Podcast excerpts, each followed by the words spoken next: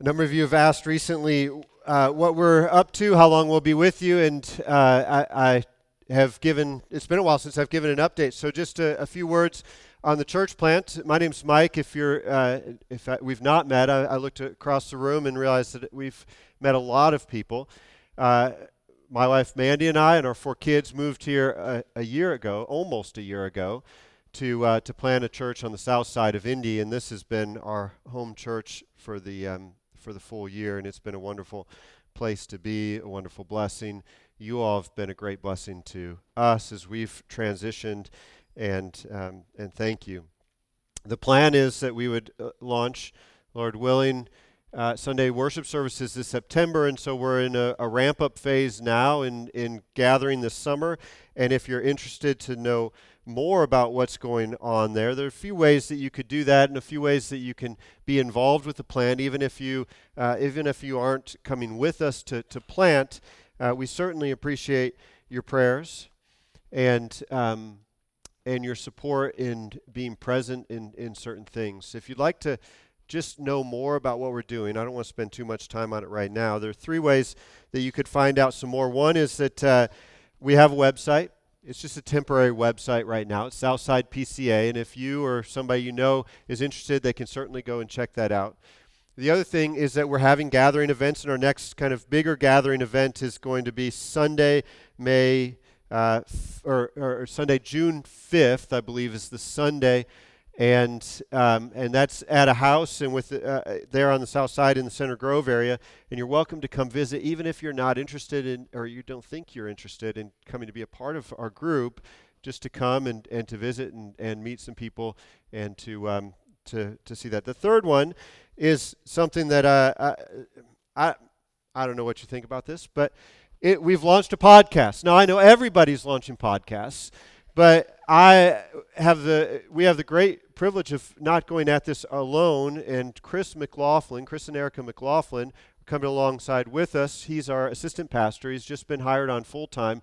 They've lived in the Center Grove area for seven years, and he's in the process of coming into the PCA. He has more experience with this but we're telling the story of planting a church kind of in real time. So it's not just talking about what the church is going to be, it's some of that, but it's telling the story of what, what's going on. So it's a way you can follow along with the story and more than what I can share here on the morning, or even if you were just listening to a sermon. And I, I know that it's live on Spotify. I think it's going live on the other ones maybe already. And you can just ch- search Church Plant Indy, I think is the best way to, uh, to find that. It's called Church Plant and uh, follow along there. Feel free to share those uh, that with other people who may be interested as well. So with that, because I know Caleb already prayed for me, but it just helps me get in the rhythm. Will you will you pray with me before we open the scriptures?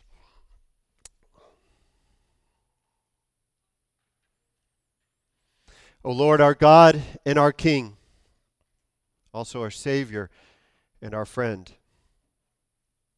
We come to you this morning in worship and awe to look at the beauty of the temple, not the temple that was built by Solomon or by any human hands, but the temple that was built by you.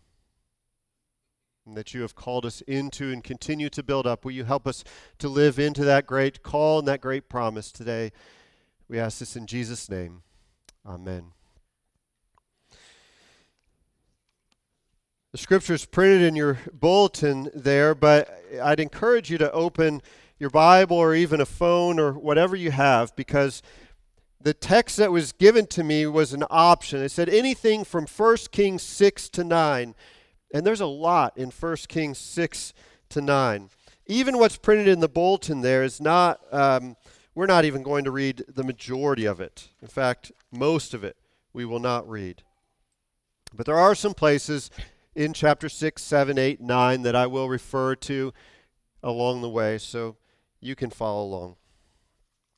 At the beginning of 1 Kings chapter 6, it says simply this In the 480th year after the people of Israel came out of the land of Egypt, in the fourth year of Solomon's reign over Israel, in the month of Ziv, which is the second month, he began to build the house of the Lord, the house that the King Solomon built for the Lord was 60 cubits long, 20 cubits wide, and 30 cubits high. This is the word of the Lord. Thanks be to God. We've been tracking through the history of God redeeming his people, starting from the beginning, Genesis 1, and now we've come to the time of Solomon, who is the son of David, the pinnacle of kings in Israel. David was righteous, a man after God's own heart. Solomon was prosperous, successful, wise, like no one else or no one since other than Jesus himself. To get here, God has made humanity and put them in a garden, a place that was beautiful, without sin, without any destruction, without death itself. Through the disbelief of Adam and Eve, the lack of trust in God and His promises and His instruction, they and all of humanity with them fell into sin, and God put a, a cherubim, two of them, at the gates of that paradise so that humanity could not re enter. The symbol of the cherubim appears not just once or twice, but multiple times in the temple structure that we'll look at, take a brief tour of today. And the rest of the Bible is talking about God's plan, purpose, promise to bring humanity back into that perfection. We see humanity's failed efforts in building a tower up to God, and God confuses them. We see God then call Abraham and Sarah to leave the place where they lived near that tower and to come into a new land and purposing through them to bring salvation, redemption, restoration to this fallen humanity a reconciliation of those things that seem irreconcilable. We trace through hundreds of years of history to come to a time when now the descendants of Abraham and Sarah have lived in slavery in Egypt for hundreds of years and God rescues them and brings them out. And we can't understand, even begin to understand the structure of the temple that Solomon built without understanding the instructions for the tabernacle, the tent that God gave the people of Israel, some million plus people that would sit right in the middle, in the midst of their camp as they moved through the wilderness, as they waited to enter the land that God had promised them to give them, as they looked forward to the type of prosperity and the, the, the extent of the land and the, the, the reign of a powerful king that Solomon brought, finally, after 480 years. Now, there's some questions about the accuracy of that number and whether it reflects 12 generations, which really is um, probably more like 250 years or so. Won't get into the debate about that. It's not really central to the, the discussion. What's important for us to understand is why God saw that it was important for the people to have a temple. Why did Solomon build it? And what in this temple is useful, relevant to us? I mean, are we just doing an interesting archaeology problem, or does, does this have relevance for our life today? Kids, three of our kids and me just watched Jurassic Park. First time. It's scary. Scarier than I remembered it. But the dinosaurs came to life. They had real life relevance to the people who were there on that island. Seemed like a fascinating tour that turned deadly. The temple is something like a fascinating tour that still has life today, even though the remnants of it are long gone. Temple Mount still stands, but you can't find any evidence of the temple itself, from what I understand, though historically it's well documented. And yet, I want to suggest to us that, that the temple still has living relevance to us, and it could be deadly, or it could be fascinating. More than fascinating, it could be life giving. Jesus,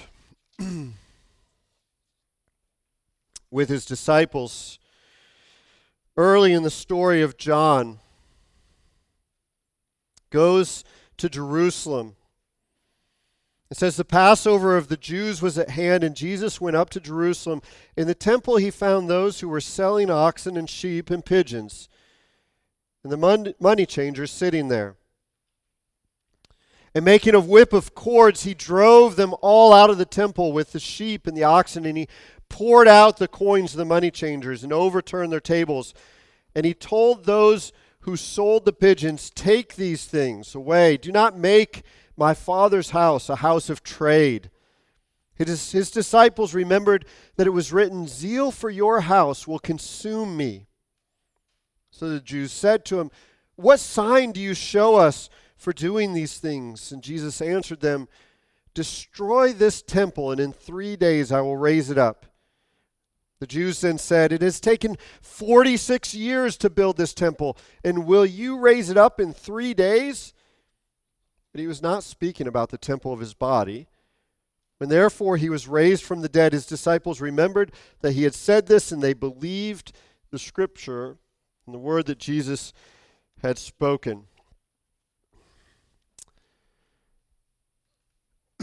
By the time we get to Jesus' time, the temple's been rebuilt. It was destroyed. It was rebuilt when the people returned to Jerusalem. It was half its glory. It was rebuilt again by King Herod to roughly its full stature, but a different design. And that's the temple that Jesus was looking at with his disciples and entering in and overturning. Now, with the temple, there's this constant dichotomy you see, the disciples, when they go back to Jerusalem later, are looking at the temple in awe, and Jesus tells them the same thing. He's going to tear it down. And you've got this beauty, and yet you've got this temptation to worship the thing instead of the person, person of God. It's not the first time we find this dichotomy. Jesus goes in and overturns the tables, and yet it's the same temple that Jesus commends a widow who has no money for giving every last cent she has to. The same rulers take Jesus to the cross and demand his execution as who are running the temple there. Solomon brings Israel into the fullness, or at least the fullest expression. It's the pinnacle of Israelite expression experience. Right after Solomon, the kingdom tears in two. We'll look at that soon. Solomon even has the threads being pulled. Even in this story, we read about Solomon building the temple, and then he builds a house for himself, and then he builds a palace smaller palace for his wife, who is a princess of Egypt, already marrying foreign wives who end up ultimately being a large part of why Solomon goes astray. He worships other gods.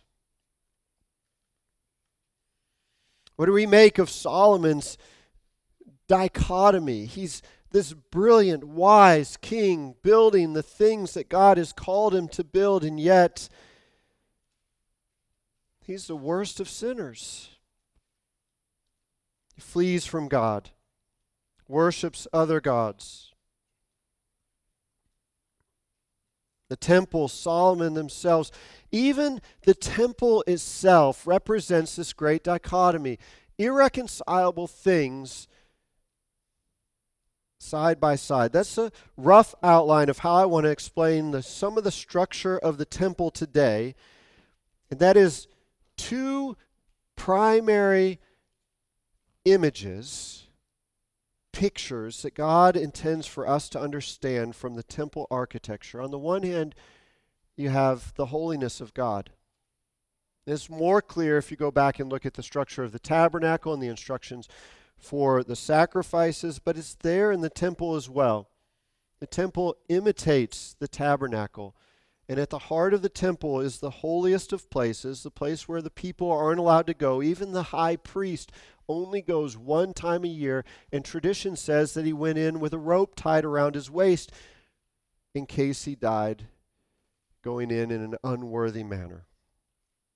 Even outside of that central holy of holy places, you have still a holy place that only the priests would enter into. The people wouldn't even go into.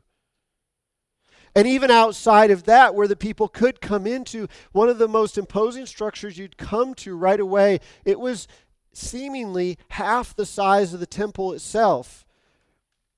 That's an exaggeration, but it was a gi- giant altar for the sacrifices that the people gave to bring reconciliation. It was an image to say, God is holy and you are not. It's a thing that the people then, just like we do now, need to be reminded of God's holiness and our unholiness apart apart from God's intervention. The tour of the temple also, though, points to something else that is seemingly at odds with the holiness of God, and that is God's presence. That God enters in to a place and lives with his people. When God put his tabernacle in the wilderness with the people as they camped, he put it right in the middle, and he chose to live in a tent, not in a structure built with permanence. And it's only now that the structure is being built with permanence, 480 years later. And the imagery that points us to the presence of God is throughout this building. The instructions call for lampstands to be built, also in the tabernacle. Lampstands to be built, bread, fresh bread to be laid out, wine to be present, all of these things were meant to communicate one thing, and that was that somebody was home. We tend to think of the temple, the tabernacle, as being sort of this otherly thing that we couldn't touch. And in the holiness aspect, it's there, but at the same time, God's communicating to his people a presence, an intimacy.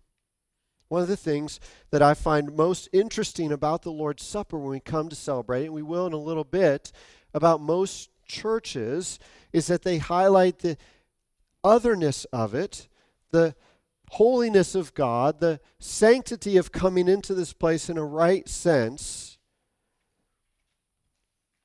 but we miss the intimacy, the presence of God. The wine in the tabernacle and in the temple would have been open that the scent could have been smelled. The bread was there, fresh. It was communicating that God was there. You don't have you don't have fresh bread in a house that's uninhabited.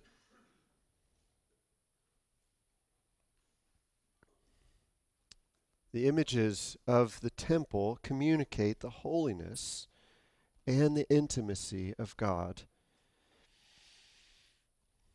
But you still have in that temple an otherness, a separation between those two. A need to have these things brought together. It's pointing constantly, it's pointing constantly to Jesus and the reconciliation that he brings. He is both the temple himself, he says, and yet he is friend of sinners. He eats and drinks in the houses of tax collectors and prostitutes. You have both the holiness and the intimacy. When does Jesus get upset? Just last night, I was talking with one of uh, our kids about God and anger, whether it's appropriate to get angry and whether Jesus ever got angry. Of course, the most famous is the example we find in John 2 and at the end of the other Gospels. By the way, probably Jesus got angry twice in the temple, overturned the temp- tables twice in the temple. Why does he get angry? Does he get angry because people aren't taking the temple serious enough. Maybe that's part of it. Does he get angry because people are selling things in the temple? Maybe that's part of it. But the thing that makes Jesus most angry in this setting is that these people who are selling things and the priests who are running the temple are keeping the poor, the marginalized, the outcasts, the sinners from coming in and offering their sacrifices and finding intimacy with God.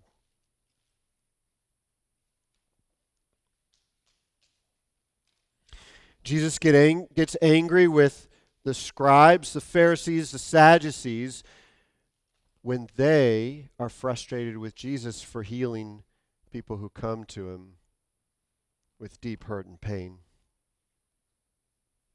Oftentimes, deep seated sin issues in their lives.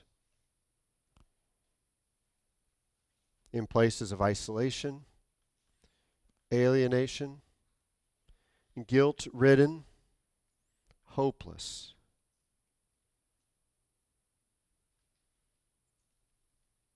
And that was what the temple was meant to be a place where the people could come in and offer their sacrifices, whatever was appropriate to them. If somebody was rich, it was an oxen that could feed many people after the sacrifice. If they were poor, it was a simple pigeon. There was provision for every person in Israel and even every person who would come in to the place. There was a place even for the Gentiles to come and to enter in and enjoy the presence of God. Psalm 84 that we read earlier today, I didn't even know we were reading it, is one of the most beautiful psalms in all of Scripture. It says, Even the sparrow finds a home.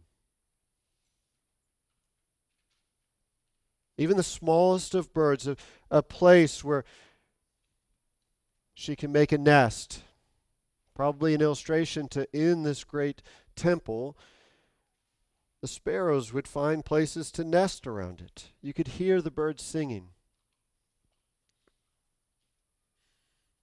Isn't it fascinating that Jesus, when he's talking to his disciples and others preaching the Sermon on the Mount, he gives two illustrations. He says, Consider the sparrows. Why are you anxious about everything? And yet the sparrows there anxious about nothing, and God provides for them. And then he points to the flowers, and he says, Look at the flowers, even Solomon. Even Solomon, when all of his splendor, all of his riches, all of his wealth was not dressed in as beautiful clothing as these flowers are. W- will not God, who has everything, provide for you in the same way, even more so than he does the flowers. As I was studying for this sermon, one of the things that stood out to me was that I've always pictured the temple as this massive structure that was so impressive. And part of that comes from a single trip that I took to Israel a number of years ago, and you see the Temple Mount itself some of you have been there. The Temple Mount itself, no pictures can do justice, and it is massive. You remember when Jesus with his disciples was in there teaching, and then the disciples gather together thousands of people who come to hear after the resurrection and after Jesus' ascension. They're gathered on the Temple Mount in, in that, uh, that area that, the, uh, that, that Solomon uh, was was named after Solomon anyway. Thousands of people fit on that Temple Mount. It's, it's massive. And yet, when you come and read the dimensions of this temple that are built in 1 Kings 6, it says that it's 60 cubits long, 20 cubits wide, and 30 cubits high. Now, a cubit is only about a foot and a half, and that means that the length is only 90 feet long. This is only the main structure. There are some outside structures, but not that much. And even Solomon builds his own palace, which is a little bit bigger next to it, and some other structures. And so the, the building projects do get impressive. But I walk the length of the, the building here today, and the building here is 120 feet long. The structure that we're standing in right now is, is probably 25 feet high. And so the temple maybe was twice as high as this. In, in other words, the building itself was not that impressive when you compare it to the ancient world structures like the pyramids of Giza. Now, as you go into it, you find a beauty of stone that was cut perfectly before it even came wood overlaid with gold, images of various things, but the size wasn't the impressive part. The labor and the artisan work was surely impressive, and that's probably some of what Jesus' disciples look back on, but even that was a separate temple, it was a different temple. What was most impressive about this place was that it was the place where God communicated to his people that I am dwelling with you. In fact, if you look through the text, and I can't go through all the examples, and you look at the word that's used, it's not even called a temple that often. And the word that's translated temple is probably more accurately translated as palace. The thing, the word that's used to describe this structure more than anything else is a house. It's God's house that he was building to be in the presence of the people. David wasn't allowed to build it because he was still at war. By this time, peace had come, and God said, It's time to build a house.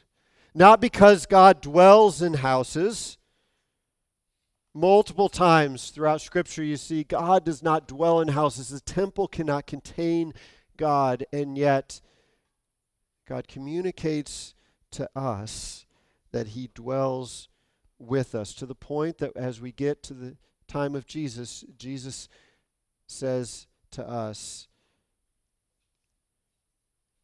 I am the temple. More than that, I am the cornerstone of the temple, and you, as believers in Jesus, are the living stones being built up into the dwelling place of God. When Jesus is crucified and his final words are cried out and he finally dies, what happens in the temple? The curtain that hangs to separate the holiest of holies from the holy place is torn in two miraculously, communicating that those irreconcilable things, the holiness of God and the presence of God, the forgiveness of God, have been accomplished with a permanence. What's the difference between the tabernacle, the tent, and the temple? It's the permanence of the structure. But even the temple is torn down. It's not permanent, it's still pointing us to the work that Jesus does on the cross to bring together the irreconcilable so that we can be the dwelling place of God and God dwells with us. Now, what does that mean for us today as God's temple? Are we supposed to go and build big buildings. I found it ironic that Roger is kind of all worked out in the time assigned this text to me because I, like him, we don't have a desire to build a church building. In fact, I I'm okay with it if it happens as part of a church plant. But maintaining a building is one of the most distracting things for the work of the church that I've ever seen. You can find all kinds of accounts of building projects that get accomplished and then everybody gets lazy in the church. We've arrived. We can settle down. We don't have to do anything else. Those who would look to this type of passage to say, we're building this church for the glory of God, like Solomon built the temple, miss the point of the passage entirely.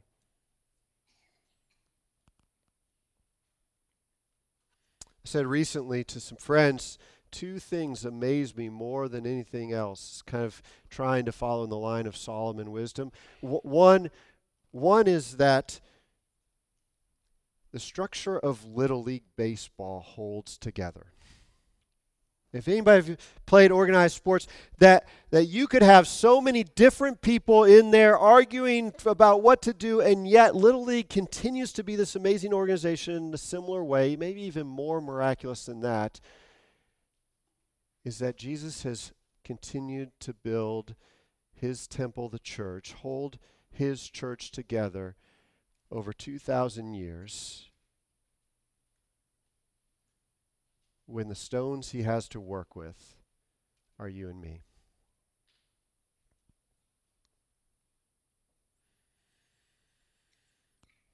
It describes the process of building the temple. They did all of the construction out in the quarry so that no hammers and nails were heard on the temple site.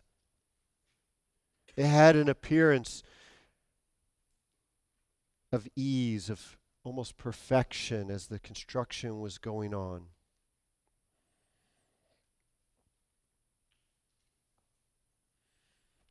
But the true process of building the temple involved the work at the quarry that was noisy.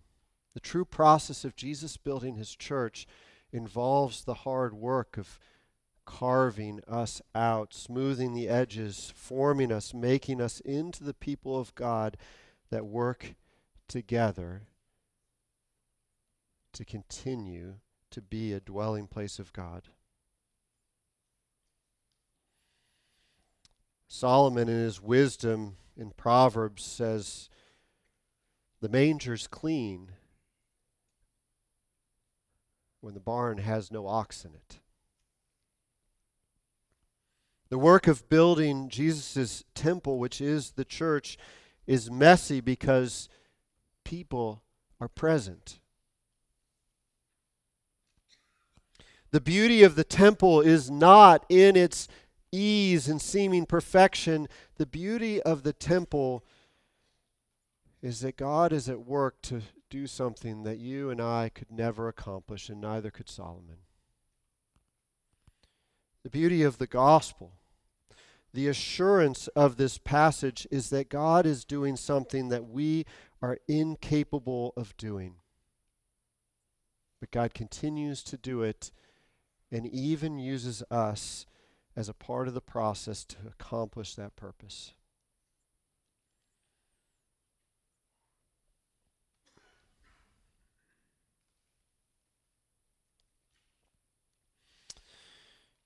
The beauty that God wants us to see in the building of the temple and in the promises fulfilled in this passage is this. If you look with me at this last next section of 1 Kings 6 concerning this house, verse 11, concerning this house that you are building, if you walk in my statutes and obey my rules and keep all my commandments and walk in them, then I will establish my word with you, which I spoke to David your father and I will dwell among the children of Israel and will not forsake my people Israel.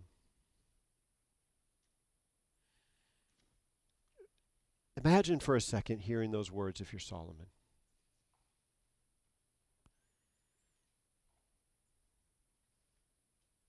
If you will walk in my statutes and obey my rules and keep all my commandments, walk in them, then then I will establish my word with you. God had promised David that your son or your descendant, your offspring, would be the king who would bring all of this. And Solomon hears that. Imagine the weight on Solomon. The responsibility. If you would keep all of these things. Is that a weight that you feel some of the time in your life? That God in His Scripture is saying, if you will follow all of my commandments, if you will do everything I command, then everything's going to go well for you and for your family and for your church. I think most of us do feel that weight.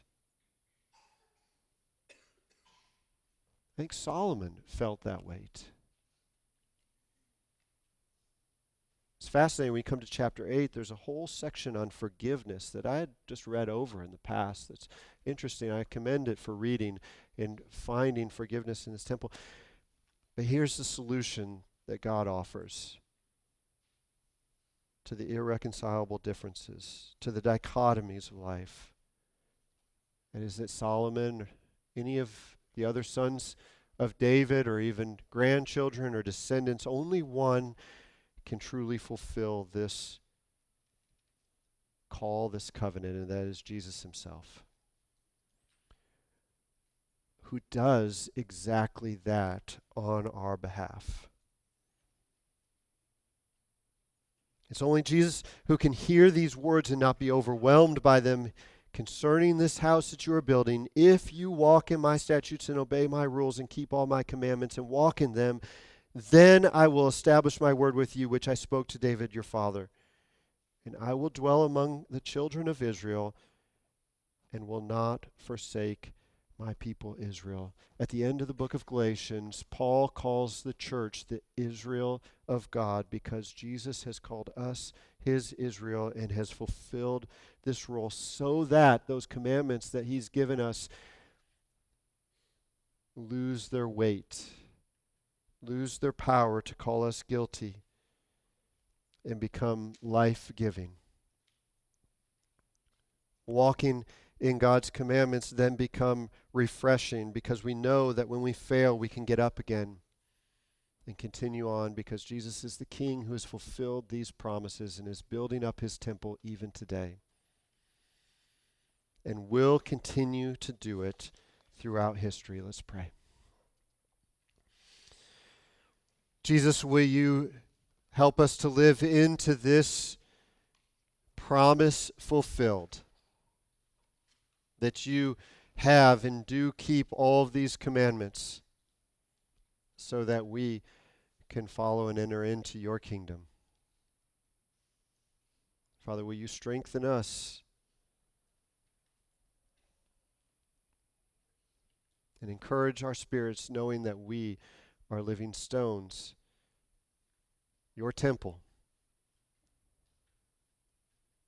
which you will not fail to complete. And continuing to shape us individually and your church as a whole. We thank you and we ask these things in Jesus' name. Amen.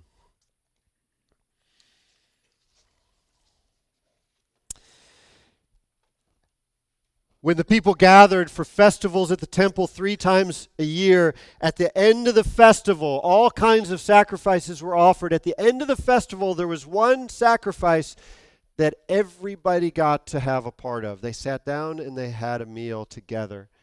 It was the peace offering. The sin had been atoned for, and God was saying, I am here with your people.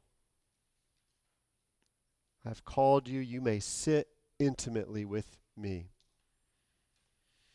Jesus took that image. The Passover was one of the peace offerings. He took that image and he transformed it, saying, No longer is there any meat involved because he is the only sacrifice required, but continue to eat bread and wine as a symbol not just of his presence, but of his love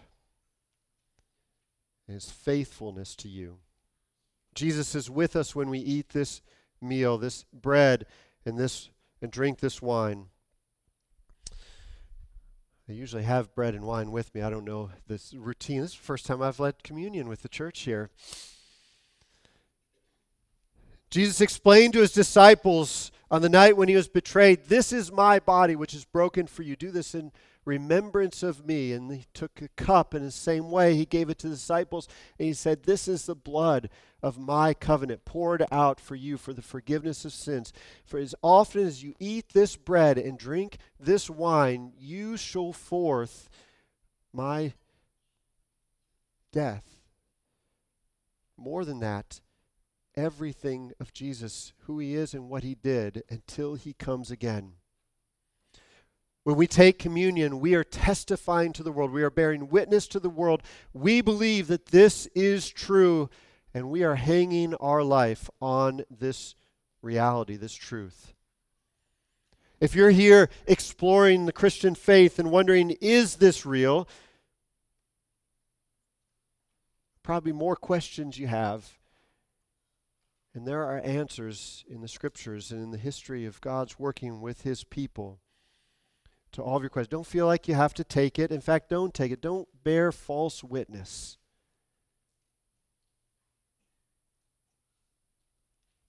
God desires a pure heart, a contrite heart. We come to this and find the forgiveness that the people of Israel came not knowing the fullness of Christ's sacrifice. They didn't know it, but we know it. Find restoration, hope, strength for your souls. As you're ready, stand and come and uh, take the uh, bread and the wine from the tables in the back, and then hold on to both of them, and we'll eat and drink together as a symbol of the unity Jesus is working in his church to make us one.